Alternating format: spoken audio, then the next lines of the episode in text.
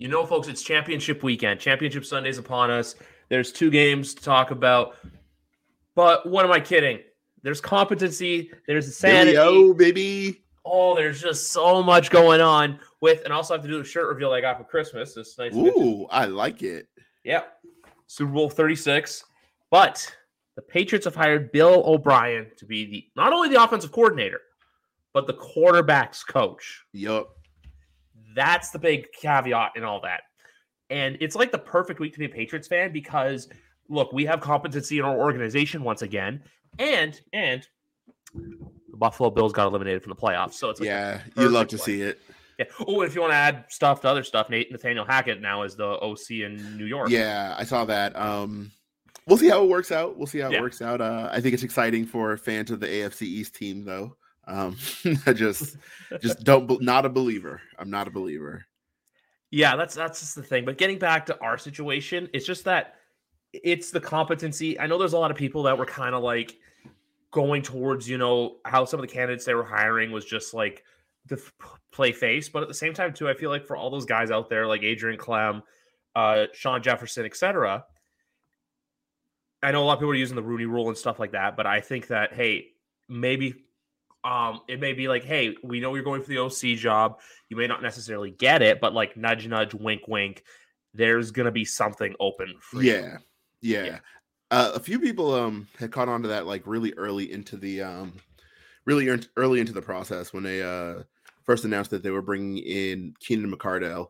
Um, there were a number that's number of smart people who were like, eh, don't know if he'll be an offensive coordinator, but you'll you know almost kind of wonder. I think the elephant in the room um, throughout the entire process was that uh, you know Billy O was the leader in the clubhouse. Everyone kind of had it like, all right, yeah, the Patriots are going to bring in Bill O'Brien and all that, um, and so they went through the interviews, and I think.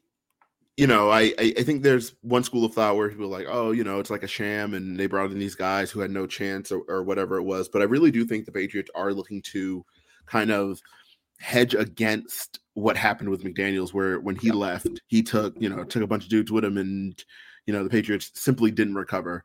Um, so I, I think they're really just trying to hedge against that by bringing in multiple people that you know you you know may not want as coordinators now, but who could develop you know into coordinators down the line. Um, I think that's kind of why they brought in um, Adrian Klemm, and we see that Yeah. you know they're they you know the reports are out there that they have another meeting with him um, about whether or not he'll be the uh, O line coach, uh, presumably O line coach, because I guess they didn't really say what he'd be doing, but Yeah. it, you know, common sense tells you he'd be coming in to be the O line coach, especially because the on the Patriots need one. Yeah, it's it's got a little obvious. Shawn Jefferson and um, Keenan McCardell is kind of the same, kind of the same thing. They're both wide receiver coaches right now. Um, the only thing is, I don't know what their contract situation is, so they could theoretically be blocked from making a lateral move. You know, Yeah. coaching wide receivers in Minnesota, um, and then coming here to coach wide receivers. The Vikings could say, "Hey, no, thank you," and then they can, you know, hang on to Keenan McCardell um, if they still have his rights or whatever the case is there.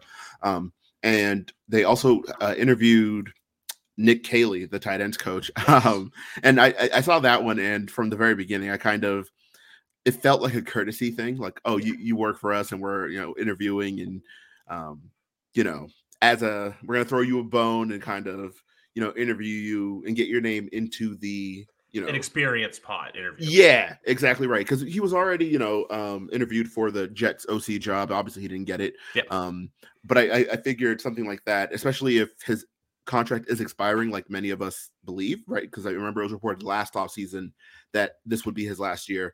Yeah. So I think it might have just been a kind of a, a courtesy kind of thing, like, hey, you know, get your name in the circles. Something like nine nine teams remaining still need an OC, and we'll see how it is after this weekend. Um, if that number uh goes goes up or goes down. But um nine teams need OCs. So you give the guy that you know has been with you for the last, I think, four years.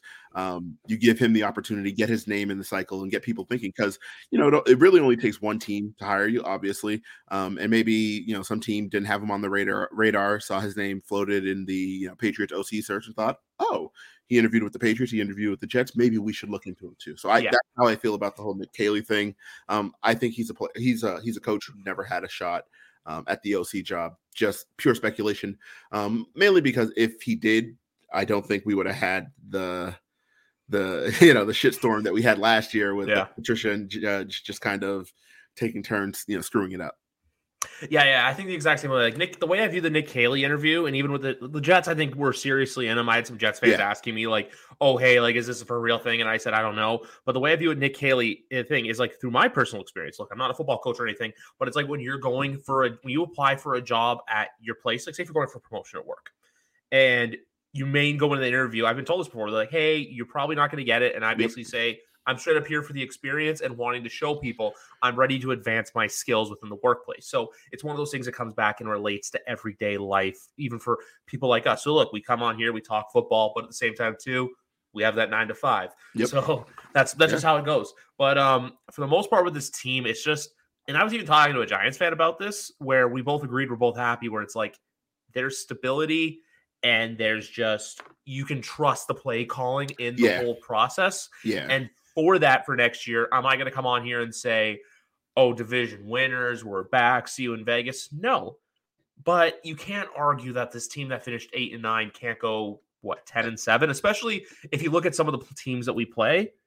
We do have, uh, like unlike last year, we have the third place schedule this year, which means Saints, Steelers, and Colts, apart from the uh, AFC West. So it's just one of those things where it's like a big wait and see. But I feel like if you are a Patriots fan, have a lot of confidence. And now it's just kind of the whole hey, let's see how free agency goes. Let's see how the draft plays out. But I know you and I have talked about this last time, and you got me on board with it where I think, you know what, go solve your offensive tackle problems in free agency and then deal with quarterback in the draft and then receiver. Look, there's some names to trade for, and there's a couple of spicy ones I still believe in because I don't want to put all my eggs in a nuclear nuclear basket. If you get what I'm saying. Yeah, no, I, yeah, I know, I know exactly what you're Yeah. saying. Um, yeah, I, I've kind of also moved a little bit off the whole DeAndre Hopkins thing, and I think the whole Bill O'Brien hiring kind of, you know, um, kind of plays a part in that. Yeah, um, I don't obviously I don't know DeAndre Hopkins at all, and I don't know uh, Bill O'Brien at all, um, and I'm not going to make any definitive statements on people who I don't know. Right? I'm Mhm. not going to be like, oh well, 100%. DeAndre Hopkins doesn't like him or whatever the case is there. But a bad I falling out of Houston. Sure. I would say, given how things ended uh, there, I think it would be unlikely. And I think uh, Mike Reiss kind of put it in a good, you know, put it in good perspective. He's 30 years old. He's, he'll be 31 when the season starts. He is looking for a new contract. Yeah. He's already on the books for about 20 million this year, and I think 15 or 14 million next year. So he obviously wants that adjusted. He, you know, that's that that has been clear from the Cardinals organization. Sources there were saying that fine, whatever the case is there. I think though there are other options out there, um, and I don't want to end up setting myself up for disappointment where I'm just like, oh yeah, it's DeAndre Hopkins or bust. Yeah. Um, and I think for a lot of people, it's really based on that the you know the the NFL clip films clip from before the Patriots played them, and you know he said, you know, hey, I do my job, and him and Bill had that talk, and so The everyone like, lovey, the lovey dovey moment. yeah. So everyone's like, oh, yeah, this is definitely the one. I think, though, I think there are some legitimate options out there, um, including some that people have really soured on that I really don't understand. Um, that I don't understand within the context. So one one such player, um, briefly, is Mike Michael Thomas from uh, the Saints. Right. I, I understand he hasn't really played very much and he's been hurt. Um, but I have, you know, I, I've seen people saying, "Oh no, absolutely not, absolutely not," and I'm like. Yeah, he'd come here and still be the best receiver here. What are we talking about? Yeah. Like, you know, like, I understand your your skepticism for sure. Yeah. Um, but people saying like outright no or oh he can't play, and I'm like, I don't know, man. You kind of see what the you know what the Patriots are rolling with. And granted, I like their I like the Patriots receiving group. I still do think they need a more threatening receiver, right? They need someone who like, all right, cool. That's the guy we got to watch for. Because right now, I I like I like um DeVante Parker. Um, he's not someone that scares you though. I like Jakobi Meyers, who may not who may or may not be back, but again, he's he's absolutely not someone who scares you. When the Bears give him a bag. Um, or the Bills. I've seen people saying Bills, and I'm like, oh, that'd be kind of spicy. Um, but I don't know if they can uh, really afford that because I, I believe they're over the cap for this. For this, they're 21st in the league right now in cap. I think they're like they're two million over or something like that. They yeah, have that's hideous. they are basically the way I've been put it from Bills reporters is credit card spending and the Bills coming. Yeah, So unless you can get guys like Milano, Knox, or Allen to all restructure, it's going to be very tough for them to sign a lot of players. for But- sure, and especially given how they went out. That's that's a tough look. It's it's like the it's like the gif I tweeted out on Sunday where it's just oh the Eric Cartman tears of unfathomable sadness. It's like "Mm, so yummy. Um, but the one thing I just want to say, I know I said the Meyers thing quickly about like oh the Bears are going to give him a bag. I Yeah. only say that because look, this team that team has done stupid with receiver before. Chase Yep. Claypool for a second. And you also see that they have a lot of cap and they need receiving help. And you feel, I feel like, look, I'd love to keep Meyers, but if someone throws money at him, I'm going to say, okay, you go do you. Um, it's the same thing too with like the Damien. Like when I, I literally saw tweets today with the Patriots where everyone's thinking, oh, hey, they just have to add this and they're fine. No, you got to worry. The I know we talked about the tight end situation a couple weeks ago, but I saw the article today. I think it was Mark Daniels. Correct me if I'm wrong. I think he's from the Boston Globe. Um, was saying that the Patriots owe 33 million to the two of them next year. So I think either someone's getting restructured Yeah. or someone's getting Yeah. traded or cut. I. I and uh, as unpopular, I know you really enjoy uh, Hunter Mhm. Henry, and you said good things happen when Hunter Henry gets the ball. I think um I think he's going to be the one. If either of them gets moved, I think he's going to be the one, just Yeah. based on um salary and the fact that he's on the last year of his deal. You can probably move him. He won't be back next, you know, the year after next, regardless. Yeah. Um. So I think he would be the one, and he's been more productive. So I think he's the one you're more likely to get. A, especially if you're bringing in a receiver for trade. Cor- correct, correct. So you, you know you, you can move him for something and then you know get his money off the books. Uh, and I know that upsets a lot of people because for whatever reason, Jonnu engenders a lot of hate among the fan base. I don't really understand it. properly. That's the thing. Yeah, uh, you know I'm like it's not even his fault either. It's like people are saying things about Jonnu that just simply aren't true. They're like, oh yeah, he's like never open or he just drops passes. And I'm like. I don't know. He, he was targeted 37 times. He caught 27 of them, and he, he kind of just did what he did with the with the opportunities he was given. Um, and all of his passes came within like the the line of scrimmage, right? Like within a few yards of the line of scrimmage. His his deepest target on the season was 10 yards, like 10 Yeah. yards. That's absurd. But that's that's neither here nor there. Um, as far as the Patriots receiving situation, I think the whole Jakobi Meyers, I would like Jakobi Meyers back because I Yeah, really like him but um, I think you can move forward with Kendrick Bourne in that same role. Um, they're slightly different players, but they're both slot guys. So I, you know, you can you can kind of stick them there. And also, I think in the draft there's some players that would fit what Jakobi does, um, and you can get them here on you Zay know Flowers. Zay Flowers, right? Or uh, someone like Jackson Smith, uh, Smith-Njigba from um, Ohio State, right? I know um, people are really souring on him as well. They're like, oh, he's just an average athlete. He doesn't do anything well. He kind of reminds me of Jarvis Landry, where he, he'll give you 800, you know, 800, 900 yards a year um, every year for like eight years. You'll be fine. It's also too like Ohio State is a wide receiver factory right now, and I'm sorry, but Yeah. there's Marvin Harrison Jr. there, who's probably going to go top ten next year. Yep. it's a little tougher to judge. Plus, Smith-Njigba was hurt, but Yep. I've just heard nothing good because shout out Keegan Stiefel, Ohio State fan, NESN, NESN uh, reporter, but he has been on that train. He's got me on that train. Like he had me on the Chris Olave train before anyone yeah, knew Chris same. Olave. He, he absolutely. I was like, well, actually, you're right. like, Yeah. he is him. But even the other thing too with that is last year at Ohio State, everyone for Wilson and Olave, whose stocks are high, both had amazing rookie years with the Jets and the Saints. Yep. Everyone at Ohio State in 21 was saying, but Jackson Smith-Njigba is the best receiver. If you Yep. want to see proof, guys, go watch the 2021 Rose Bowl. He balled out in that game. So that's He's why this year he's he was legit. hurt. And it's one of those things where, look, if he drops and he's there at 14, or even somehow sli- sli- if he slides into the second round, do what you did in 2021 with the Christian Barmore. You trade up, you get rid of 46, and maybe get rid of a, the Carolina third round pick, for example, and go get Smith-Njigba if he's still there. And like, Yeah. say if he's there by like the mid 30s. I'm not saying like right at 33, 34, but like 37, 38, 39. Yeah, with, if he's within striking distance, you can probably Mhm. go up and make it happen. I just I don't really understand why people are souring on him. I know that he's not um, Recency bias. he's not a freaky athlete as well. He's not like super fast. He's quick. He is. I think he has really good quicks. Um, I think people are overthinking his evaluation though. But outside of him, there are a number of receivers who I think um, would fit what the Patriots are doing or are hoping to do. Um, and I think they'll have a pick their pick of the litter. Right? They can they they're picking at fourteen and. If you've watched this wide receiver class, I don't think there's anyone who goes before 14. Um, Yeah. Maybe, you know, 12 ish. You can go as high as like 12. Um, but for the most part, the Patriots are going to be able to pick whoever, whatever receiver they want. I don't think they take one in the first round, but you know they'll have their pick of their litter. So I don't necessarily know that you you have to you know exert yourself to keep Jakobi Meyers as much as I would like that personally. Exactly, exactly. That's the thing too, where it's like because I feel like with this draft, the first 13 picks, it's going to be quarterbacks, offensive linemen, Yep. defensive linemen, Will Anderson, because like this is a very tackle heavy class. Like guys Yep. like Peter Skoronski, among others, Paris Johnson, and then you're gonna have the quarterbacks go because look, I'm not I'm not saying I'm being bullish on it, but someone I think is going to shoot for the moon with Will Levis. And I think Anthony Richardson possibly is going to get in the top 10 as well. So those are things to consider. That would be that would be something to see. Um I, stupid teams do stupid things. That's the thing. Yeah. Here's the no, thing not I, stupid. Dysfunctional teams do dysfunctional things. I like I like Richardson. Um I just I think he's just going to end up on the wrong team, a team that's just going to be like, oh no, he has to be a, a you know a pocket passer, and we're not going to let him run. And I'm just like, I don't really want to watch that because he what makes him special is his ability to create plays. Yes, um, he's going to end up on some team who's going to be like, no, no, you must stand in the pocket and throw you know 52 curl routes a game. Like, ah, I don't really want to see that, but. You're right. I, I think it. I, I, think it is going to be a matter of corners are going to go. Yes, I think you're going to see quarterbacks and offensive linemen, especially tackles, um, because at this point, every every team needs to tackle except the Eagles for whatever reason. Every team needs to tackle. So, yeah, that's the thing. There's like we, you know, right now left like I said, look, Trent Brown, he had a bad year. His dead cap's 1.25 million. So if he gets yeah. cut March, when his free agency started, I want to say it's March 15th or 16th.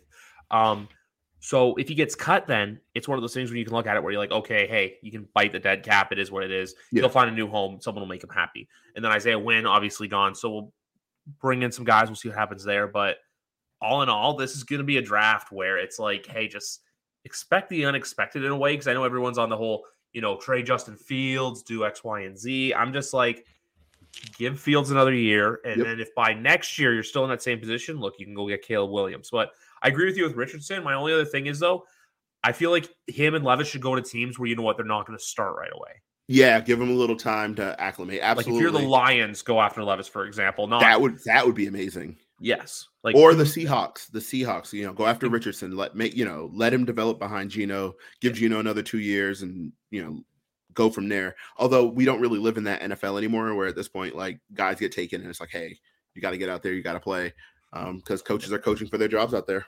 And the only other thing too I want to say, I feel like there's only a handful of coaches that don't have that merit where you're coaching for your job. Obviously, Belichick, I think Tomlin, Harbaugh. Let's throw Shanahan's name in there because of his success, and yep. then Andy Reid. Yeah, I think besides that, everyone's job, and I think to an extent Sean McDermott. But I think I, I'm yeah, the Bills thing. Yeah, I've been noticing that too. I don't um, I wonder how safe he really is. I wonder if you know if he doesn't advance next year next year's playoff. I wonder if he's kind of shipped out. The guys like him, but I feel like it's one of those things where with the bill because I that was my, that was a take I had for a bill for our cover one, which the Bills outlet. Greg Thompson comes on here from time to time, and I asked him at the beginning of the year, "What are the odds that if this doesn't work out, Sean McDermott's out?" And he said probably not, but I think after this year, and everyone's starting to realize because is it me or do the Bills remind you now of like the Patriots between 2006 to like 2014? They could where they never, were like g- good always dominant, compete, but could never like, win. Yeah. Um. I. Oh, that is that is interesting. Um. Yeah, I, I can see I can see where you're getting at. Where they're like they're always in the mix, but like they're always the bridesmaid, never the bride. Yes. like, yeah, I can, I can, I can definitely see what you're getting at there. Um, yeah, I'm, I'm wondering if it's going to be the same the same kind of thing um, that the Eagles went through right before they moved on from um, Andy Reid, where obviously he's a great coach. He's going to be in the Hall of Fame. He's you know he he won he won in Philly, took him to the you know four was it four straight NFC Championship games and a Super Bowl. Yep. Um, but he never got over the hump, and not getting you over over the hump will get you fired. Yeah. Um, so I wonder if it if it ends that way, where it's like good coach, but we just need someone who can win it. I think next year is the case for him with that. Where if next year they don't get over the hump, then I think that conversation seriously starts to happen. It's kind of like Mike McCarthy in Dallas, where it's like, unless Sean Payton comes knocking, then I think McCarthy's gone. But I feel like with him, it's like, hey, we want a playoff game, but I feel like next year it's, hey, you got to break the 27 year curse. That's just yeah, something so, has to happen. Yeah, exactly, something has to happen. But then going back to the Patriots now, look, the one thing I want to say too to all the fans out there is if they are not super active, like because I, I, feel like 2021's free agency threw off a lot of people. Besides, yeah. like us, like the people with the Patriots, where it's like, oh, but we we're not doing this. We're not going out there and signing guys. We're not like spending our money, even though we have money. I'm like, sometimes you just gotta let it simmer and wait. Things like, look, bringing in a Jabril Peppers, look what that did. So there's yeah. certain things where I'm not saying they're going to go bargain hunting again this year, but you let them wait and go because uh, for one, it's not like like this year doesn't feel like 2020 where it's like, oh, they have to get better now. This one is yeah, just, hey, yeah, it's not like you have to build a thousand piece puzzle immediately. No, this is uh, hey, find the final pieces and get them to fit. That's what this free agency is going to be for me. That's what I look at when I look at this. Well said. Like when I look at the Shrine Bowl too, it's one of those things where you look at, hey, the maybe not so well known guys. Maybe look at the I don't know. I know Witherspoon's still in there too, but I feel like it's one of those things where his name's kind of He's gotten really hot. I know. That's he dropped thing. out of the Senior Bowl earlier today. That was um upsetting for me personally. I just think that with I think with him it's just one of those injury things. Plus, two, I think a lot of the points where if the guy has something nagging, they're just going to say F and wait till either the combine or the pro Absolutely. day. Yeah. Which I think is probably the right decision. You want to obviously showcase your Olympics, stuff, call it what you but you just don't want to get uh underwear Olympics. You just don't want to like get hurt and make it worse. So Mhm. I, I can understand that. Yeah, and the one question I was actually raised earlier is by the same Giants fan who was kind of like, we're both happy for competency. Should Patriots fans be mad that they passed, like for Giants fans, they got Wan'Dale Robinson and for us, we got Thornton over Pickens? Or is that just like a, like it is what it is? Because I don't look at it like 2019. 'cause that's what I always say, where I'm like, you know what? It's not 2019. Like, we don't know what Tyquan is because we didn't get the full extent of him. Plus, two, he had some moments, but he's another guy where if you literally run out a core of, say, someone new, Parker, Bourne, and Thornton, that's Yeah. cool. That's a cool four wide receivers. And then maybe throw in, I don't know, say if Meyer stays or if you want to go find some random person out there, just be my guest. Yeah, I don't I don't know um if Patriots fans should be upset that you know they took Tyquan over over Pickens. I know that Patriots fans are upset. I don't know Yeah. if that's necessarily the right case there because they're different players, right? I think um when you look at Pickens, obviously he has the highlight reel catches, um, and so everyone's like, "Oh, that's the guy. They should have taken that guy." Um, he doesn't have the long speed, and that was something the Patriots went like obviously went into the draft for. They were like, "Yeah, let's just get fast as fuck." Like Yeah. just everyone they took, they're like, "Yep, this guy's a burner, that guy's a burner, that guy's a burner, bring him in. Um, and so they went with the fastest guy. And I think that towards the end of the year, we started seeing what Tyquan could do, right? You started like seeing like, oh shit, like he's he he's getting vertical. Cincinnati, was- Miami. Yeah, issue was, you know, the teams didn't think that Matt could get him the ball because he was constantly under duress or whatever the case is there. Um, and that, you know, that obviously bore out. But I wonder how it looks with competent pass blocking. Um, if that connection looks a little better because Tyquan got open a fair bit. Um, anyone who tells you like, oh, he's not getting open or whatever, they're not watching the all 22. They're just looking at the broadcast and they're assuming, oh, well, he didn't get the ball. He wasn't open. Not the case. He he is getting behind the defense um, with regularity. It's just not obviously not connecting um, because in order to take deep shots, you got to protect long enough for the, to take the deep shot, and that simply wasn't the case, especially down um, at the end of the year there. Because I mean, the O line had just completely crumbled by that point. It was just like, yeah, we're just we're just gonna have to you know throw it short and make it happen because the the deep ball isn't working because we can't block it up. So um, I don't know if they should be upset. I think I like what Tyquan offers. Um, Yeah. That pure speed element is very good. Um, yeah, people will be upset. I think it's going to be one of those things. People are going to complain and cry. I know. I mean, people were upset that you know they took Tyquan over Skyy Moore, and then Skyy Moore went out there and looked awful all year. So you know, it's like, eh, we'll see, we'll see. I think um same. The, I feel the same way about um really most positions in the draft at this point. I'm just like year three. Yeah. Give it give it the first two two two three years, and then you can evaluate them. I think we're um we're all just too comfortable making snap judgments on players um, before the time is up, right? Like before time, before the time is right. I know people who want to move on from Mac Jones. I mean, they those are the people who didn't like him in the first place. People are saying, "Hey, move on from Justin Fields." Again, didn't really like him in the first place. Uh, if you remember at the start of the year, there were people saying the same thing about Trevor Lawrence, which is absolutely ridiculous. But there were people saying the same thing about Trevor Lawrence, Yeah. and lo and behold, oh wow, he's actually good. Oh wow, look what development can do. Um, Zach Wilson, I I guess I have to shoot him some bail as well. Like we'll see what it looks like in year three. That's I more don't personally- accountability, I think, than on field play. Yeah, um, and then Trey Lance as well, who hasn't done literally legitimately hasn't done a thing. I think he's played like four games. Um, and people are you know upset and wanting to move on from him. But again, give it three years. Same kind of thing with these receivers. Um, I think you compare you can compare Pickens and Tyquan after three years and then be upset there. I know that's not what's going to happen. People are just going to be upset now, and every time Pickens makes a play, they're going to be like, "This guy, they could have had him." La, la, la, whatever. I don't think it's it's an egregious um, an egregious pick like the Harry over uh over Samuel. Deebo or or Brown. And I know Deebo's the one everyone the one that hurt me was AJ Brown though, because he was um he was a big Patriots fan. Yeah. Um so that only made sense. And then they uh took N'Keal Harry, so that hurt. and this is coming from someone who liked N'Keal Harry. I, I did like him. I just I didn't like him more than AJ Brown. I took a chance on him because he's a Toronto-born guy. So I know he grew up a lot in the states and stuff like that, but he was born in Canada. So like mm-hmm. whenever I say Canadian in the NFL, I always like have a bit of an appreciation for them. Like Jevon Holland, for example. I know he's on the Dolphins, but like yeah. I always cheer him. He's very good. That's the other thing too. Um, but speaking of AJ Brown, we're gonna shift gears now. I know, obviously, look, you and I we talk Patriots, but we have we have Championship Sunday this weekend. Oh yeah, we have Philadelphia, San Francisco. Um, one thing I'm going to say is there's a video I found. Well, it's actually kind of funny because you basically were talking about how Andy Reid got fired, and I saw a TikTok today, literally about Andy Reid firing and how the Eagles have been this, but then the uh, Chiefs have been basically unstoppable since here. But I saw another TikTok that I liked from last week. I don't know if you're going to get the audio or not, but can this man go into the Linc Sunday and beat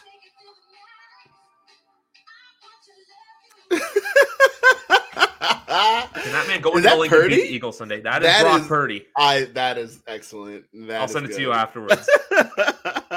um, can he go into the Linc? Absolutely not. I think he's going to get squashed. Um, but I think the the game's going to be a lot closer than we think. Um, yeah, just because that defense is legit.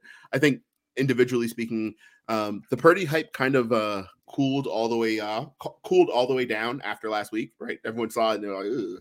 he didn't play great. He didn't play great in the first half against um, Seattle either. I think the shine's just kind of coming off. Um, and I think he's looking like a rookie.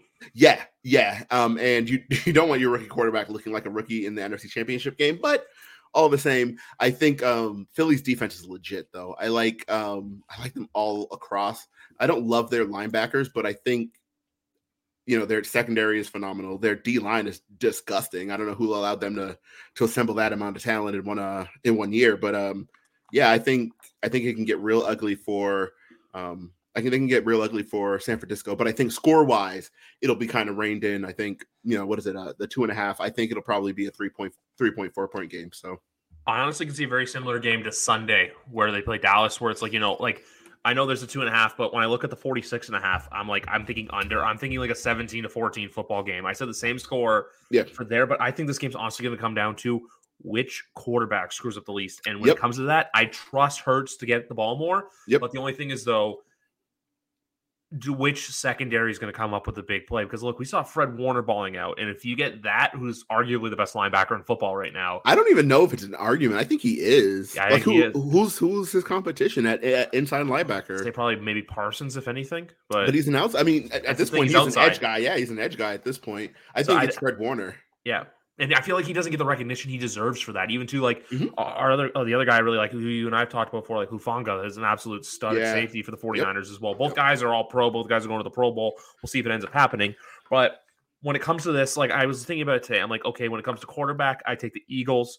But the only offensive positions where I take San Fran is at running back and at tight end. Tight end's not a very far margin, but yeah. I think Kittle the Goedert, it's just like kind of here and here where yeah. Yeah. Um yeah, I can I can I can see that. Um Kittle didn't have a great year. Uh he you know and Goedert had a probably his best year. Um but in terms of like just you know producing when he was on the field, I I think it's closer than people think, but I would also give it to Kittle. I think he he does more with the ball in his hand than Goedert does. Um I think it's uh, he's a little underrated, um, George Kittle, which is weird to call a player of that caliber underrated, but I think he's a little underrated in his YAC ability. Um, we've been seeing it since he got here, since he got to the league, that like he can run through tackles and he can make it happen with the ball in his hands. Um, and I think people kind of take it for granted that like YAC from tight ends is not really all that common, right? Like we think about all the special tight ends in the league. Um, you think of someone like Darren Waller, he's not like a, monster YAC guy. Um, you, th- you think of someone like uh, Travis Kelce is, yeah. Uh, but that's just because he's he's kind of ridiculous. Um, Mark Andrews isn't really a YAC kind of guy. So when you see a tight end who can you know catch the ball and just Hawkins make it happen, yeah, you're like, okay, cool that's that's great. Um, I think that's a little underrated. Um, and he's always kind of in the right spot at the right time. We saw obviously saw it in um that game where uh, the game on Sunday where he caught the ball and he wasn't even in the in the pass pattern. He was pass blocking, um, and then just kind of leaked out and Purdy hit him up the seam and I was like, all right, well, we're just gonna make this happen. Um, I think that's a good that's a good place to look if you're looking for like who can change the game, I think it's going to be there. I really, I like obviously, you know, Deebo Samuel and Brandon Aiyuk. um, but I think that what Philly has on on on defense in their secondary is enough that you need a third wide receiver to step up. And I I, I know you know Jauan Jennings is a, a, fine receiver. He's not. He's not. He's not him. Killer X factor.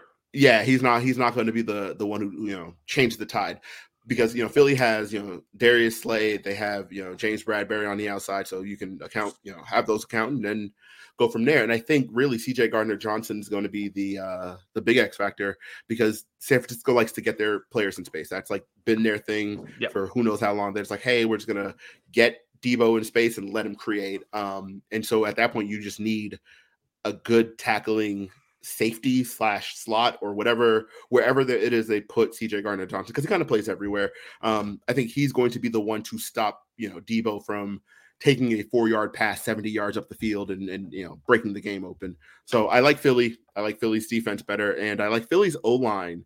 Um, they were they were just embarrassing, Dogs. just embarrassing the Giants. It was it was disgusting. You're like, wow, they're just caving them in. And J- the, Jason Kelce bully. Oh my gosh, yeah. And you're just like, yep, cool. I guess Leonard Williams doesn't even doesn't even matter here. They're just like moving Dexter Lawrence, who hasn't been moved all year. They're mm-hmm. just moving him out of the out of the gap. Unbelievable like, season from Dexter. Holy cow. It was it was incredible, and the depth they have on that O line is insane. You have someone like Andre Dillard, who's um who's going to be a free agent this year. Just putting it out there. He's going to be a free agent this year. Manifesting. Um, he he was their first round pick, you know, in 2019, and he's a good player. And he's on the bench because Jordan Mailata is just a better left tackle than he is, and Lane Johnson obviously, you know, is a stud right tackle. Landon so Dickerson. you have they're one of the yeah, right. They're one of the few teams that goes three deep at tackle. Yeah. Um, and you're like not even worried about a guy getting hurt because you're like, yeah, there's going to insert a dude in there who can play, and it's like cool. I like I like their O line, and that's where I think the game is going to be won. It's it's going to be a game in the trenches. Obviously, Nick Bosa is Nick Bosa, so you kind of have to worry about him. I think Armstead's going to be neutralized. Um, I just I I'm not worried about I'm not worried about that. I think Philly Philly's going to cruise. There, like I said, the score's going to be close, but yes, it's going to be one of those. I don't feel like Philly is in danger at any point. Yeah, I, I, I, look. I want San Francisco to win. Like San Francisco is a team I'm going to be rooting for to win. But like thinking about it from a logistical standpoint, thinking of it from a realistic standpoint, you got to go with the birds just because the birds have shown it all year. Yep. And also, I, I, hate how everyone, like how we are saying, everyone gets mad and negative. Everyone's been doing that for all year. Like people did it with Minnesota, but then I feel like after the Colts game, everyone kind of saw Minnesota like they are who we thought they were. Shout out mm-hmm. Dennis Green. But um, with Philly, I feel like everyone's like, you know, oh, but they had a Georgia schedule, they had this, they had that go out there and show that you're the better team. You exactly 60 exactly. minutes of hard aggressive football, but more with one of the trenches. I think this game's gonna be one with the run game, either Miles Sanders or CMC. Yeah. It's gonna come down to who can maybe you know get those elusive like tackles and break through for like 10, 15 yards. Like don't just like run into the wall and then go down, run into the wall, shimmy your way out of it. Like that's the kind of game I can see. There is one player though on the other side of the offensive line that I am looking at who I'd love in the Patriots, but I don't know if they'd afford him and that's Mike McGlinchey, who's oh, also oh, yeah. going to be a free agent yeah. after this year too. So it's just one of those things to keep in mind when for a Patriots fans from that perspective. It's like, hey, there's a couple guys out there you can watch for. Like, I don't know if they'll be in Mike McGlinchey's wheel, like in, in his pay, in his pay grade, but we'll he see. fits what they do. So yeah. I, it will, it really will just come down to whether or not they offer him money, or if San Francisco even allows him to yeah. you know, to leave. Um, but yeah, I, I can uh, I can see that. What's really funny about Mike Mike McGlinchey is you ever if you ever look him up on Twitter um, and look through like the photos after searching his name, there are a lot of um, a lot of pictures and clips of him just getting ragdolled, and I'm like, you're a better player than that. I like it just once once or twice a game, he's just getting thrown by a dude, and you're like, okay. This past weekend, um, Micah Parsons just absolutely just chucked him. One arm just threw him. It was like watching Reggie White. I was like, holy shit. Um, but McGlinchey's a good player, so I don't want to, you know, I don't want anyone to think just because you know they're they're seeing clips of him get thrown around that he's not a good player. He is a good player. He just has like one of those a game though. Exactly. Yeah, yeah. It's one of those things. It's not like Trent Brown where it's happening multiple times a game. Like if it right. happens once a game, it's like you get the best of it, uh, even if you're an offensive, like you're the best offensive lineman in the league. Um, but just going back next Sunday quickly, I said this after the game. If you're Bill Belichick, do you give Dalton Schultz a look if you're going to trade one of your tight ends, or do you think that's just another issue where it comes down to money?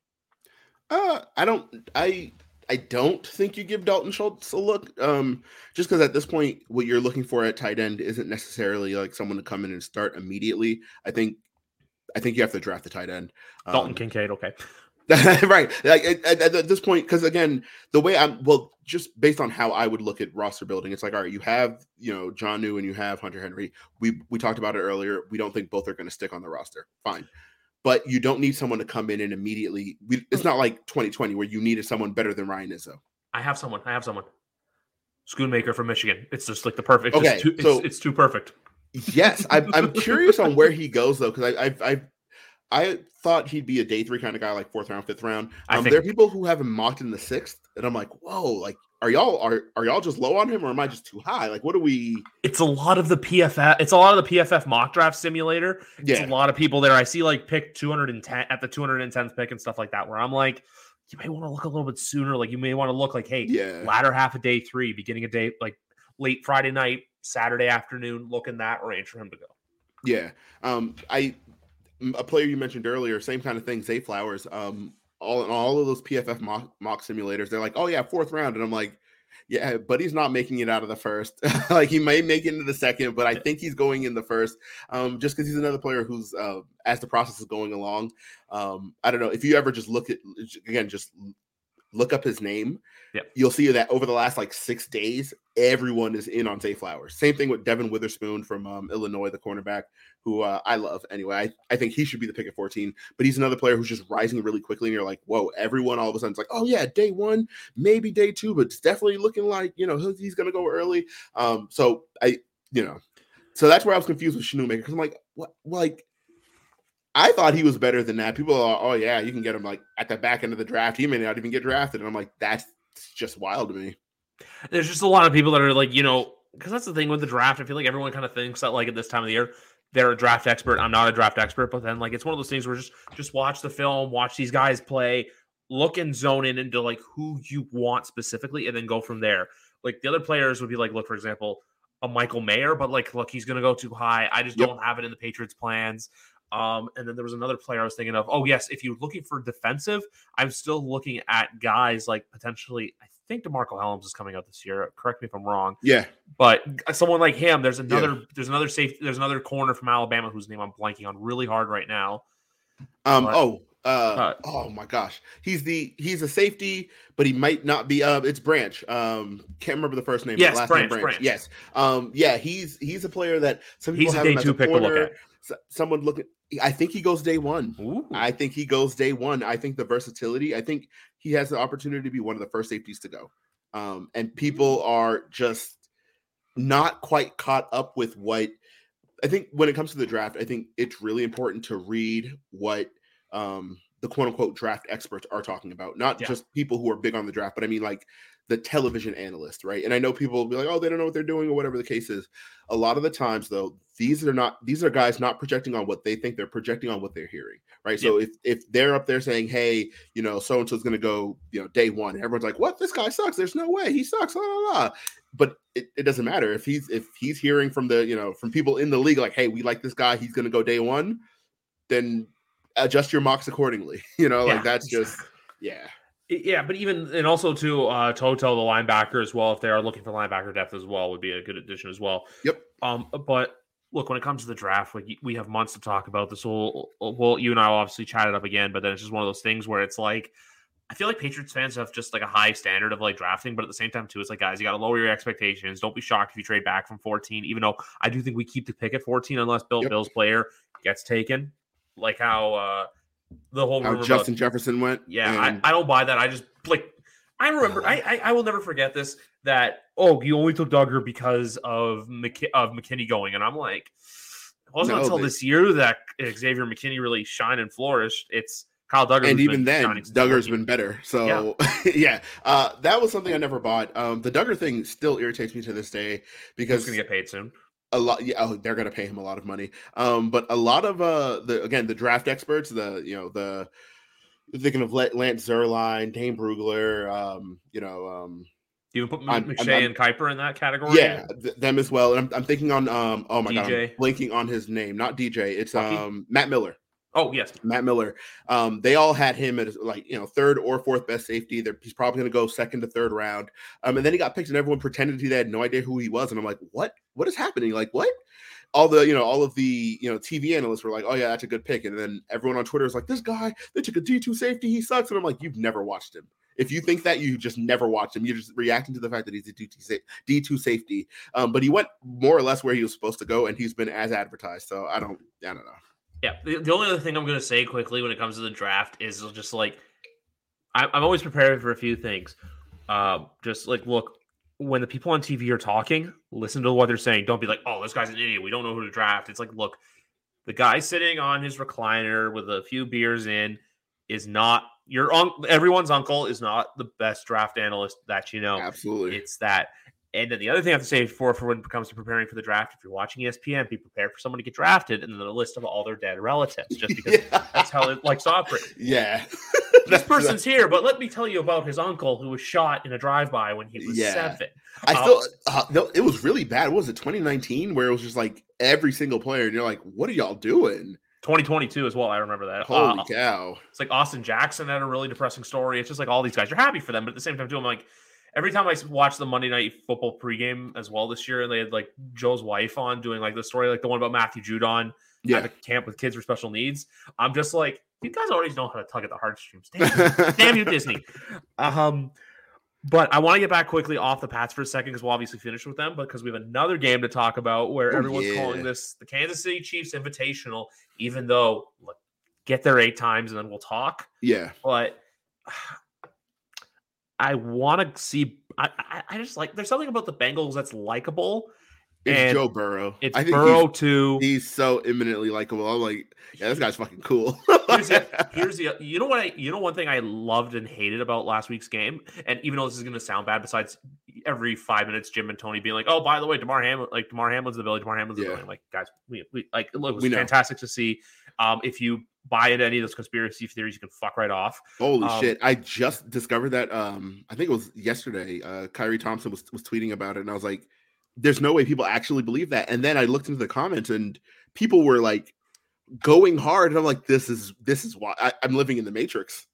Who, who, side note, by the way, I'm here to announce next Tuesday night we'll be back on the YWC Football Talk podcast. Oh, Kyrie yeah. Thompson. Yes. So that's the thing with that's the thing I also want to get with that. But the uh, the other thing with the game I love is how before the game it's Leslie Frazier. Why hasn't he got any head coach looks? And then at the end of the game, Lou Anarumo. Why is this guy getting head coaching looks? I'm like, yeah. with Leslie Frazier, I'm going to say this, people. Look up his number with the Vikings. He was with the Vikings when the Vikings were terrible. Yeah, he had a he was there with the jo- during the Josh Freeman game. So yeah. I don't know, you know. But now and then with the Bengals, I think this game is about neutralizing Mahomes, and the Bengals have proven three times that they can do that. Yeah. It's just one of those things where look, he's gonna make plays. I feel like the ankle's gonna be a non-issue. Like when everyone too, like yesterday, he's walking straight, he's walking like this. I'm like, he's on cortisone, guys. He's getting yeah. he's he's getting his ankle shot up. He's probably gonna rest after the season. Like just like it's also just practice. Yeah. He, yeah. he even said too in his press conference, he comes out and he's just like, Oh yeah, I did nothing light. Like, yeah, you see him stretching, and doing him seeing other stuff. He's not doing anything physical they're basically doing as little as they can, and then Sunday afternoon is when they're going to truly test out that ankle to see. Um, but when it comes to this game, like I said, I got to go with what I know, and I'm going to take Cincy. But I'm also going to say this: this game will be very similar to last year's. I think. Give me Cincinnati. Let's say like uh, 28 to 24 somewhere in that is range. that your is that your prediction that's my score prediction yeah i'm gonna say 28 24 where it's like I don't know, it's close all game, but then like when the it's like 21 21, Chiefs just get a field goal, but then Bengals march Bengals down the field and do it. Okay. Yeah. I can um I can see that. I think uh I think I'm also going to take Cincy uh, just because Mahomes is hurt. Um, I don't think that, that, that the injury is going to be a non-factor. I think it was a big factor on Sunday, even though he came back in the second half and played. You could just see he wasn't driving the ball very well. Um, and Jacksonville just kind of wet themselves, and that's how the game ended. How the game ended. I don't think Cincinnati's going to do that, even though part of me wants Kansas City to win. Um, and Andy Reid doesn't part, play in non-Florida Super Bowls. And look it up. I'm not joking. I'm not kidding. Is that a, is that is that a fact? His three Super Bowls. Think about it. Who did he play in his first Super Bowl? Uh, Patriots. Where were we? Oh, was that Hard Rock? No, that was Jacksonville. Was it Jacksonville? Yeah. It was That Hard was, uh, 2004. three years ago. Okay. And then two years ago was Tampa. Oh, you're right. Yeah. And okay, okay. but I'll say this though, the Chiefs were my preseason pick because throughout all the Buffalo hype and all this stuff, and everyone going, "Oh, we don't know about Patrick," I'm like, guys, he's still Patrick. You can Yeah, put the I- 2020 Patriots receiving cast with him, and he's going to be in the AFC Championship game. Okay, so funny, funny story. That funny that you say that. Um, I was listening to um a podcast earlier this week. Um, I think it was the GM Shuffle with uh, Mike Lombardi and Yes. uh, Fa Obede. Um, and one of them made the comment that the Patriots receiving corps wasn't that much better than um wasn't that much worse than Kansas City's. And then you you look at it and you're like, "Ah, I guess. I mean, they have Travis Kelce, but like as far as like pure receivers go, it's not a great group. They have Yeah. Juju, they have you know Marquez Valdes, Scant, uh, Scantling, um, and they have Kadarius Toney, who obviously I think is significantly Young better, Joker. and he's like good. It's just you know apparently they don't buy him out there in uh, in Kansas City uh, as far as like being a legitimate game changing uh, piece. And I'm like, I don't really, I don't really understand that. Um, but part part of like I said earlier, part of me wants Kansas City to win, and that part of me is the part of me that wants Eli Apple to just shut the hell up. um, so I I just I would hate for I like I want it for me. I want him to lose personally. I want Cincy in the in the you know in the in the Super Bowl. Uh, I just want Eli Apple to somehow lose. I you know I don't know. He's just a a supremely annoying player. So I'm just like, man, you go out there, you don't really do much, and then you have a whole lot of shit to talk, and I'm like, cool, I guess. Like, And your mom defends know. you on Twitter. what happened? His oh mom yeah, his with- mom, Annie, Annie Apple, and she's been doing it since he was in New York. Yeah. But like they got tired of him in New York, they got tired of him in New Orleans. The only thing I'll say is though, and this might be controversial, I think him going Cancun on three wasn't a dig at Damar Hamlin. I think it's just like you know where they go like No, like this all through one, two, three. Like Yeah. I think that's what he means. I think Yeah. everyone just took it as he's ripping Hamlin, which look, I don't think any player has no, done or I, will I, do. I think that's a stretch. I think that's a stretch. think it was taken way out of proportion. out of also, also, I'm not gonna lie. As much as he annoys me, that was so fucking funny. yeah. Can't go on on three. Yeah, that's excellent. It was the follow up that bothered me when um when uh he got into it with Shaq Lawson. Um, I just didn't like the way he handled that. I'm like, "Ah, this guy talks a lot for someone who's just not that good, but he's on a winning team and he's not individually getting burned, so it's tough to, you know. I, I liked it after the Super Bowl though, because um, you know, he played uh when they played the Rams and he Yeah. got beat, and you know they let him have it online. That was that was a great time. That night was awesome. They were absolutely taking it to him, and I'm like sick. But in this game, I'm taking Cincinnati. I think they have the better defense. I think um I've been saying it all year. No one really agrees with me, but I I'm you know I'm ten toes down on this one. I don't think Kansas City's defense is very good. I think they're getting by um in the secondary. I think they're kind of getting Jones by. too. Uh, uh, Chris Jones is obviously very good, and I think Frank Clark is turning it on as well. And I like Nick Bolton. I just don't think as a unit that defense is very good. I think um, people are, are, are pointing to Watson, um, their corners, like, oh, he's pretty good. I'm like, he's fine. McDuffie hasn't impressed me in any way. Juan Thornhill, uh, he makes a play every every six games. Uh, unfortunately, he made one last week, so we, we won't see one this week. There's one player I do like on their defense though, that, and that's Karlaftis. Carl, uh, yeah, um, He has his yeah, moments. but he's the he's the third he's the third uh he's the third end there, and I just I don't know that he's going to have a significant impact. Uh, they have Carlos Dunlap is still there, I believe. yeah, I think so. Him Eh. and then Doesn't really do it for me. I like L'Jarius Sneed, uh, but again, I it's a fun name to say. that is a fun name to say. I, I just don't think as a, as a whole their defense is very good. I think there are a lot of players I like, but I don't always like good players. Sometimes it's like players who like pop to me. I'm like, oh yeah, I kind of like that guy. Um, I just don't believe their defense is that good, and I think they have the potential to be exposed royally against that uh, Cincinnati wide receiving corps. I think so too. And the one thing I'll say that's been good about the Kansas City Chiefs all year is that uh, a certain couple of someones haven't really said that much or been that active on social and have been annoying like they have in years past. I'm not going to say their names, but they may be related to a quarterback. Um, oh, okay, okay. yeah, uh, no, one one of those someone's was very active last week. She was very uh she was very active, and I was like, I don't. okay. I just haven't seen it at all because like oh like it, it was like so last year with her it, it was a chain reaction. Buffalo does the "We Are the Champions" thing in the wild card. that was she goes spraying the champagne after they beat the Bills. I was just like, okay, when you do actions like that, I'm like, okay, Bills, you're gonna lose next week because you did stupid. Mhm. Cheer, even though she doesn't play, I'm like, you don't do that after winning the divisional round. Yep. Go. Um, so that's all I have to say about that because I just didn't want to mention the names or anything like that. That's all. The him, the him in those two, uh, he's been pretty quiet, and thank the gods for that. exactly. Um, the other thing I was gonna say with the Patriots too, before we wrap up, is just that look today there was the whole there's a tweet that was released by someone that I'm gonna get it up because I know Pat's pulpit got up, got their hands on it as well. So I gotta like do my like on the fly research just because like I said, look, because the pulpit guys are cool, and also at the same time, uh, what was I gonna say? I really like the tweet, and it's something that I wanted to address with you. And it's right here. Uh, oh, also, there's a report that came out as well. So give me a second. Uh, Bill O'Brien will will almost certainly not remain the only uh, addition to the Patriots coaching staff. That's great. Um, ooh, where is this tweet? Uh, hmm. Oh.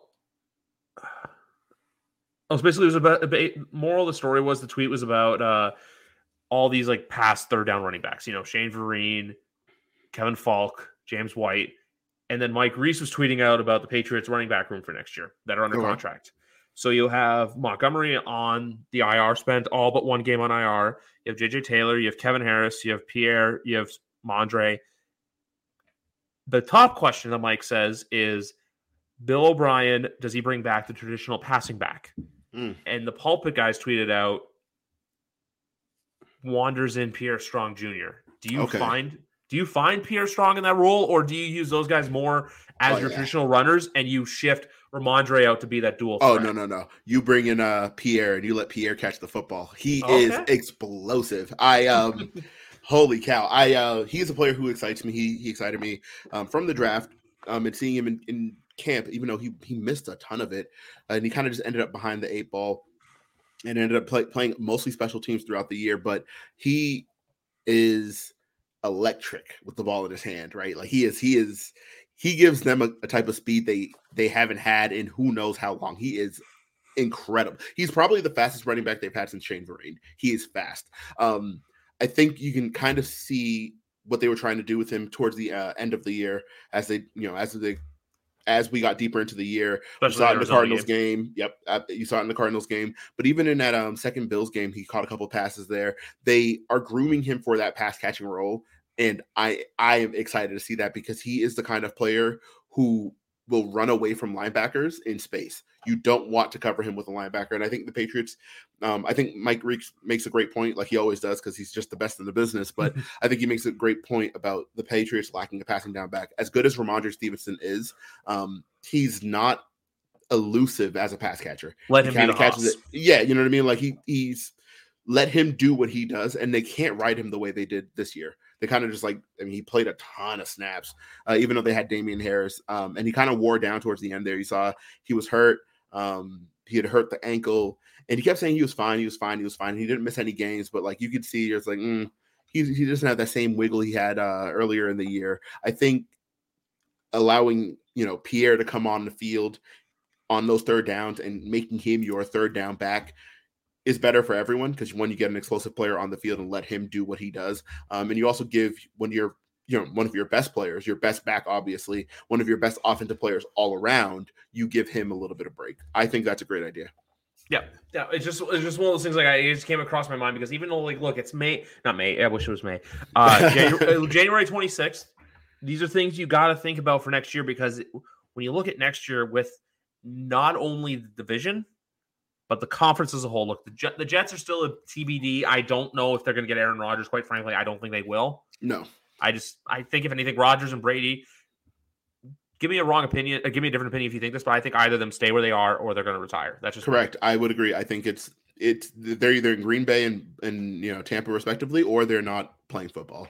Yeah. Which, by the way, if the page if Brady does retire and Tampa decides to go fire sale, number fourteen would look great in New England. I'm just going to throw that out there right now. Yeah, I know they just signed him to a new deal. Um, but you know, make it He had happen. a bad 'cause year they're not too, going to but they're not going to compete.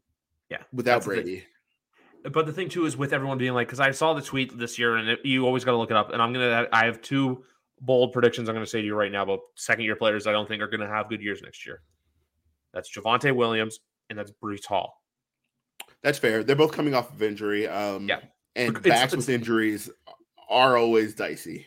Look at 2024 for them. Look at 2024 for Kyler Murray, which look, I was called crazy for when I said that the Patriots could probably not have to trade 14 to get to get D Hop, but then people said it was agree. crazy. Nope, that's and correct. then but then that came out. The tweet came out from reports that I think it was Jordan Schultz, even though some of his stuff's been a little wonky or wacky, but he basically came out and said, Hey, you're not gonna have to trade a first round pick to get get him. And Yep. that's being proven so. So I think it's either they hold on to him or someone's gonna pay a goofy ransom to go get him, aka everyone says Dallas for him, but I don't think so because Dak's contract's there, the running back situation, and also too, you gotta pay CeeDee Lamb.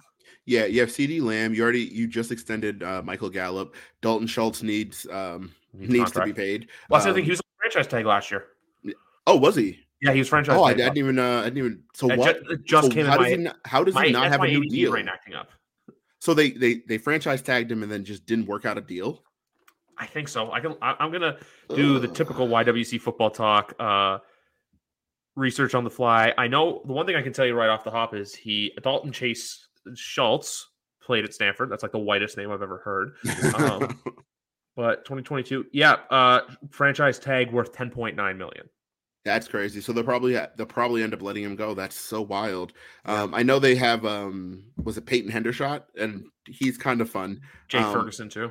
Yeah, but I I think neither of them are Dalton Schultz. No. Um, and I know he had a couple of boneheaded plays to end last week's game, but uh, that is not a player. I don't think Dallas can necessarily afford to uh, let him go. Although at, at this point, a quick quick mini rant, quick mini rant. Um, Floor is yours.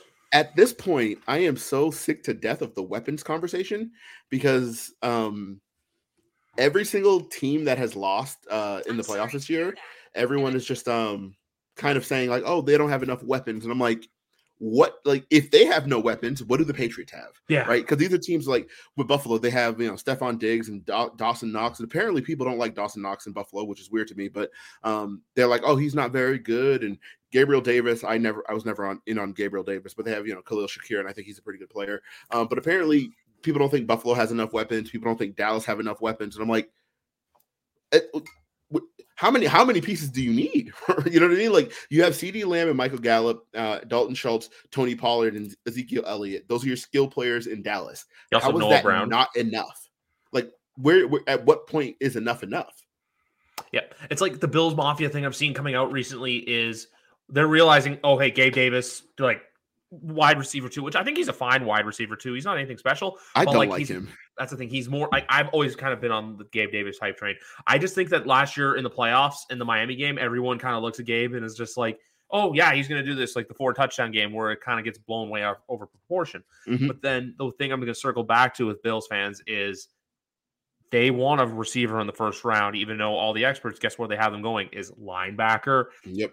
And defensive. Safety, they need safe. They need safeties. They don't have any. Like you know, you have Yeah. Jordan Poyer, who one of my favorite gone. players. He's absolutely gone. He he gone. issued the apology. I mean, sorry, issued the goodbye. You have Damar Hamlin, who was hurt. Um, Who knows be even ready knows September? exactly right? And then you have Let Micah human get Hyde. healthy first before you ask if the football player is ready to go. Exactly. Micah Hyde is the same situation. He has a neck injury. I know they, you know, opened his practice window prior to being eliminated. They also said that he was going to play if they had made it to the championship game. Sure. I just I don't buy that though. Like it's a neck injury. You, I don't know that you Proceed with caution. yeah, players don't just don't usually come back from neck injury. So I'm just like, you need safeties. I know everyone wants more weapons, more weapons, more weapons, but at some point you have to get the the fundamentals, like the foundation down. You know, Tremaine Ed- Edmunds is a, a free agent. So you obviously, obviously, you're obviously gonna need a linebacker there. He's Their pass rush is probably gone as well. non-existent. Well, that's the thing too. Like, do we expect Von Miller to be fully back to himself next year? Because that's the thing I always say with ACLs, where it's like this year everyone was kind of d- dunking on Michael Gallup and Chris Godwin because it's like in fantasy they were like wide receiver twenty and like wide receiver twenty nine. Where I'm like, guys, it's like look at Saquon. 2021, he had a pedestrian year. What do you do this year? He broke out. So that's why next year I look at guys like Chris Godwin and Michael Gallup to bounce back and have really good years. Yeah. Meanwhile, that's why I said the comment about Javonte Williams and Breece Hall because they're not going to be the same player next year. They're, you need to give them time. Look at Tom Brady, 2009, Yep. and then 2010 he was the first ever unanimous All Pro, um, Associated Press MVP. So that's where I kind of look at it with that. And then with Buffalo too, here's the other thing: that offensive line. Holy cow! I think, I think, besides um, Dawkins and Bates, You got to read Yeah. out. Um, and Mitch Spencer Morris, Brown, excuse me. he's uh he's not great. I know um Roger, Roger Saffold, Saffold. he's I mean he's a he's a journeyman journeyman um and they need to upgrade him immediately. He- His journey needs to continue. He's not very good. Um yeah, they're um I think I I I think Buffalo has a lot more holes than people are giving them, you know, giving them credit for. Uh Running back too. I don't know. Yeah, yeah. Uh, Devin Singletary is a, a free agent. I know they have James Cook, but I, I think with the way that they utilized their running backs down the stretch last year, I think that kind of tells you where they think James Cook is out right at right now. Um, and that's not to say he won't get any better. Um, but you're projecting a pretty big, yeah, you're projecting a pretty big leap there. And Nyheim Hines, they added him, and he didn't do anything except kill the Patriots. So. Yeah. That's the thing too. And then every I think for them though, more than anything, I think next year if they don't go far, I think it's a complete house clean because of the way Ken Dorsey's offense has looked, the way that Leslie Frazier's defense has looked. Like it's just one of those things where something happens. Like they just fired their safeties coach today. Actually, That's yeah, which was crazy to me because with all those injuries, I'm sure he did the best they can. I mean, Dean Marlowe was out there playing safety for him. Like he can only work with what he has. Yeah, and I, like I said though, I still think Edmunds and Poyer are gone. But I think if anyone's to stay and take a hometown discount, it's them. And the other thing, and the Bills fans are starting to latch onto, which I'm going to applaud Bills Mafia for saying recognizing this, using letting free agents walk to get comp picks. You don't have to re-sign every single free Yep. agent. So for Bills, I'll give you your kudos there. Um, a couple more quick things with the Pats though. When you look at this whole process, that's the thing I was going to say too with the Pats with the division next year, and not that's what I was saying before with the division, the conference as a whole. Because I'm going to say this right now, for as much as I don't want them to succeed for what the quarterback has done off the field, Cleveland's going to be a much better team next year. Sure. Yeah. Pittsburgh, I'm still not ready to write off, but I'm not ready to say anything for them. I think eight and eight, eight and nine, or nine and eight is their wheelhouse. I just I think they have an incredible coach, and that's going to get them much further than they have any business going because Mark Mike Tomlin just wills it. And I'm like, that that team was not a nine win team. But not a nine win team. Yeah, I know, I know, I know. I can't believe they brought I can't believe they brought him back, but I, you know, continuity of staff is important for a young quarterback. So I at least applaud them, you know, thinking of it in that term. Like, all right, Yeah. cool. We have Kenny Pickett. We don't want to give him a new OC in a second year. I can understand that. I think that uh, I, I just think that with them, there it's going to be that too little, too late. They'll be in it, but I don't think they make it. Uh, Baltimore, I don't know. The AFC South, I think Jacksonville is the kings of that division. As weird as that is to say, I just Yeah. because It's a bad division. Yeah. it's a Both bad Souths are bad. Yeah. And then I'm going to say this right now, but with the West, if they get the right coach, I think Denver can potentially be a team in the mix. I'm not ready to fully go on and say, hey, they're going to do this, but I think you only have one way to go but up. yeah. And the Raiders, I don't know what you're, they're doing in Vegas, honestly. Like, if that's the thing, too, when I'm going to say this with the report coming out of they want to get rid of Waller and they want to get rid of Renfrow, who would look great in a Patriot uniform, by the way. Absolutely. Um, why would you go after Tom Brady if you're getting rid of all your weapons? I yeah, if you're ready to do a rebuild, uh, Yeah. that doesn't make sense to me. And then No. that offensive line needs a lot of help. That defense is absolutely putrid. Uh, I don't see. I don't. I really. I really don't want Tom Brady to go there. I just. I can't watch him on that team. I can't. And I know right now everyone's like, "Oh, but they have such a good offense." I'm like, "No, they have Davante. You know, Davante Adams. Yeah. That's what. Yeah, that's what they have. And they have Darren. I mean, Darren Waller. I think he's a good player. He's just doesn't play a lot. He's Um, inconsistent. He's not like he's, he's either just- hurt. He's yeah, or there. He also does he's not like- available a ton. exactly, and he also does those things like too. Even when it goes to fantasy football, he's either puts up like a twenty point week or he's putting up like a five point week. So it's like little, little things like that you, you got to Yeah. pay attention to. So that's the only thing I was going to say with the Pats because I know Jets fans are on there. We're going to get Aaron Rodgers high horse, which I think they're either going to get someone that they're massively disappointed in, or they decide, hey, you know what, we're going to give Zach Wilson one more chance and run it back with the quarterbacks they have and see where they go from there. Because I just, yeah, but here's my thing though with that. I don't want to. I don't. That's what I'd like to see happen. But in reality, Joe Douglas needs to do a swing for the fences kind of trade because his job's on the line. But I think he's going to swing for the fences and, and and knock down a, a you know Jimmy Garoppolo from the quarterback tree. Um, and if that's the best they can do, I don't buy it. I just I Yeah. just don't. I'm sorry. I don't. I just don't buy it either. I, I. But I do think though that both Salah and Douglas's jobs are on the line going into next year. Like when I look at coach hot seats, it's them. Uh, like Yeah. Mike McDaniel and his vaping, I don't think is on the line anywhere. Uh, but apparently, Miami fans there were there's a subsection of Miami fans who wanted him gone. Um, again, what are we talking about? Yeah. Like at this point, like every fan base wants all of their coaches and all of their players gone, and I'm like, what are we talking about? Um, I think he's fine as well. Um, I just they're they're another team that keeps getting brought up in the whole Brady thing. Um, and I think that's an error. I think Tua is a fine player. I don't think you need to bring in Tom Brady and and essentially end your relationship with Tua because Tom has what a year two left. Um, you're now going to have to restart from quarterback. I guess it, it, it it's great if you win the Super Bowl and all that. Then it, everything's worth it if you win the Super Bowl, absolutely. But um, I don't know if they do. So I'm the same way. It's just like one of those things when you look at it and you're like, like, can you really do this? Can they really do this? Where I'm just like, no. And also to the whole people recording him while touring a school. Like, guys, don't. that you was creepy. That's That- creepy. Like he's touring a school for his kids, guys. Like he lives in Florida. Yeah. He's gonna. He's one of those guys. He's gonna retire. And I'm also gonna say this too, selfishly. Look, I use the expression "all the others got to go out back," which is pretty fucked up, but it's the truth. I selfishly just don't want to see the quarterback I grew up watching and loving Yeah. become a shell of himself. I, don't wanna him to suck.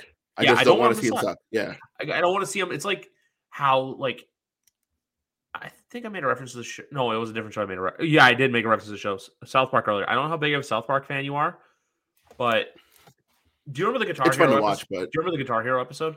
no. Okay, so in that there was a game called Heroin Hero, and the whole thing was you chase a dragon, but then you never catch the dragon. Oh. I'm using that metaphor, not doing the heroin, but like chasing the dragon, like chasing a Lombardi. Yeah. Like, does he really? If he hadn't, if he hadn't won in Tampa, I'd understand it. sure. But sure. You want to he, branch he out got and his chip in Tampa, and then this year we just saw mistake after mistake with him, and it's just like I don't want to. I don't want to see Tom suck. I want to see him go No. out. and I think we're actually much closer to him sucking than we're than a lot of people are letting on. I know that the situation in in Tampa wasn't great. Um, I know that they, they had some coaching issues and the line was bad and all of that. Um, but I don't think he was free of fault. And I know a lot of people are like, "Oh no, it's just you know, put him on a, on this team. It's going to be you know back to back, you know, back to good old Brady." And I'm like, "No, he wasn't playing super great, and it's okay to admit that." And even to the whole thing in San Francisco, where it's like, oh my god, he, he wants to come back. He's saying all these pictures. I'm like, guys, it's his second time ever playing at Levi Stadium in his Yeah. He's gone back home, he, which he hadn't done for the first time to play there in six years. So it's just one of those things where everyone has to chill. And I think you're going to get an announcement one day of him basically confirming his own report. Because I think last year when Darlington and Schefter broke it, I think he's he's like, no, I want to go out on my own terms. Yep. And so even if he retires this year, I just got a vibe from him that was like Drew Brees two years ago, where his parents are right there. He like jogs off. I'm just like, I think he's done. I just don't think people want to admit it, and Yep. I I feel comfortable admitting it. And also to you, Tom, if you were listening to this, I used my tears up on you last year, buddy. So when you get it, you just get a thank you from me and no one else. and then I'll be there when you accept your red jacket at Foxborough with the new stadium. yeah, I um I agree. I, I I do think it's um I do think it's over, or at, I- I think it should be over. I don't know if he goes out the way he goes out. Um, I just I remember that 2015 Peyton Manning year, right, where he was just absolutely you know terrible. Carried by an unreal defense. It- yeah, and he was and he was just like actively playing bad. Um, and I have some friends who are Manning fans. Uh, and I just remember how hurt they were, and I'm like, I don't want, I don't, I don't want that for me. I don't, my guy's not going to do that. No, he's going to go out on top or whatever. I just that was that was tough to watch when he threw all them picks against um Kansas City. Um, I remember I had a friend who texted me. He's like, "Bro, I'm inconsolable." I'm like, "Yeah, this is rough. like, I just don't want that for me. I don't want to watch Tom Brady, you know, end up like that." Uh, and it unfortunately feels like we're getting really close to that, just because there are things he's doing that he's never done, um, and you can't put it on anyone but him. So couple quick things. Even though Brady got his ass kicked, and that's a game that made me hate, hate Derek Wolfe. Um, he almost beat them in that game. Still, it was 2018, folks. Let's remember that. The oh, that thing- was uh, which game? The uh, championship game, The AFC. game that got Dave DeGuglielmo fired. Oh yes, the uh, 2015 AFC championship game. That was Holy got shit, fucking bragged Holy for shit. 60 minutes. that was tough. Yeah. And then the other thing I was going to bring up quickly was, look, I have to talk about this, but the Patriots are going to Germany next year. Oh yeah. We get a Oh, nine. like, yeah. I'm not saying I'm going to that. I, I don't think I can afford that. I'd rather go see them in Foxborough. But we get a 9:30 football game. We get to get a wake up in some Patriots, or I assume in the case you being a father, you'll already be awake. Yeah, I'll, I'll, I'll already have been up for a few hours there. Um, no, I'm I'm I'm excited about the Patriots um Germany game just because I think it's always cool just like seeing them play somewhere else. I remember uh, when they played in Mexico City in 2017. Yeah, that badass photo of Brady was, walking down the cage. That was so sick. That was so sick. Um, or even prior to that, uh, 2012 when they played the Rams in um in London. London. Yeah, that was the Buccaneers too. in 09. Yeah, I just I just like watching them play somewhere different. You're like, oh, this is this is weird, and like how are you know how are the fans how do the how does the crowd look i like all the crowd shots like oh what are they wearing like is everyone in like team appropriate gear and then you're looking at just like a, a modge podge of just like dudes in different jerseys and and throwbacks and you're like cool love it yeah like my uh, parents actually this past year they were around the time i came to boston uh, they were two. They were in like London and Ireland and all that stuff. And my dad's a Saints fan, so they went to the Saints Vikings game in Tottenham. Ooh, that was a good game it was a good game. But then the thing they were saying was though, like they met people from like Sweden who were just wearing random jerseys that just love the NFL, and they were like going to Germany and doing the same thing. You had fans from like all over Europe because that's the thing the NFL is slowly starting to realize is hey, there's not just fans in London, there's fans in Germany, there's fans yep. all over the place. Um, and there's actually, if you go onto the NFL's YouTube, they did a behind the scenes of like getting it ready for that game. And they literally moved into the stadium like it was either that Tuesday, the two no, so the Tuesday night of that week, there was a soccer game with Bayern Munich Wednesday the NFL took over and there was so much di- dimensions they had to change, just adding stuff. Like the thing that doesn't get talked about too is like the equipment managers for Seattle were saying that like in June they went over to Germany to like do a site survey to see like where they Dang. put everything and stuff like that. So there's a lot more that goes into those games than people think. And you know what? I'm gonna like that day because it's 9:30. You know, for fans, if you're already awake or if you're waking up, you wake up, you watch the football game, and then you watch Red Zone all day and right into Sunday Night Football. So it's like that chef's kiss of football action, if you will. You get the whole day. Love it. Yes, you get the whole day. But anyway, it's always a blast getting to talk Patriots McGarvin. We'll be wrapping it up. We'll be talking. Enjoy the Shrine Bowl. Um, one thing I'll say too is before we go, Pro Bowl games. I'm I'm kind of tempted to check it out just to see what it's like. I'm well, I'm gonna check. I, I I mean, I've watched the actual Pro Bowl games um, for way longer than anyone had the right to. So like, did someone hurt they're you? doing something new. I'm gonna. I'm gonna it's. I don't know. It's just like, oh, football's on. I guess I'll watch it. This one's more just. I know. I know it's just a skills challenge. Um. So I'm like, oh, I'll, I'll tune in. I'll see what they're doing. I'll. You know, I'm into it. Yeah. So that's the thing. I'll watch it too. And then also, I know because, um, football's not around that much longer. So even last weekend when the football was bad, I'm like, guys, we only have two more weeks left of this, so yeah. enjoy it while you can. Yep. That's what I'm gonna say to you enjoy the football while we can. Or we have all we have seven more months to talk about the Patriots before they kick things off again for 2023. But anyway, guys, enjoy Championship Sunday. This has been episode 209, rightfully titled, fun name to say. Shout out to L'Jarius Sneed. Hi, I'm Logan Anderson, host of the Say the Damn Score podcast. On my show, I deep dive into the sports broadcasting business by, you guessed it, talking to sportscasters. The show has featured big names like Bob Costas, Kenny Albert, and Verne Lundquist, as well as many up and coming broadcasters who you may not know yet, but you will know soon. Whether you're looking for professional development as a sportscaster, different career paths, or if you just want to be entertained by hearing some of the best storytellers in the world tell their own stories, this podcast is for you. You can subscribe to the podcast on all major podcast platforms, or you can visit our website, saythedamnscore.com. Do, did, will, the Story of People podcast is now available on the Crier Media Network. The first five episodes are here and feature some incredible guests that fit into one or all three of those categories. Ready? Tara Sloan from the San Jose Sharks Undercurrent podcast at NBC Sports. Marianne Iveson from Iveson Voice and the Let's Take This Outside podcast to talk about the world of outdoors as well as voiceover land. Ariana Hunsicker, future Canadian Paralympic swimmer, already winning tons of awards for this country. Scott McGregor from the Hot Wallet podcast to dumb down the world of crypto, Bitcoin, and NFTs so you don't have to. And Jackie Holowati from Climate Pledge Arena in Seattle, Washington, the first net zero carbon certified arena on the planet. Wherever you get your pods, wherever you watch your pods, and on the Crier Media Network.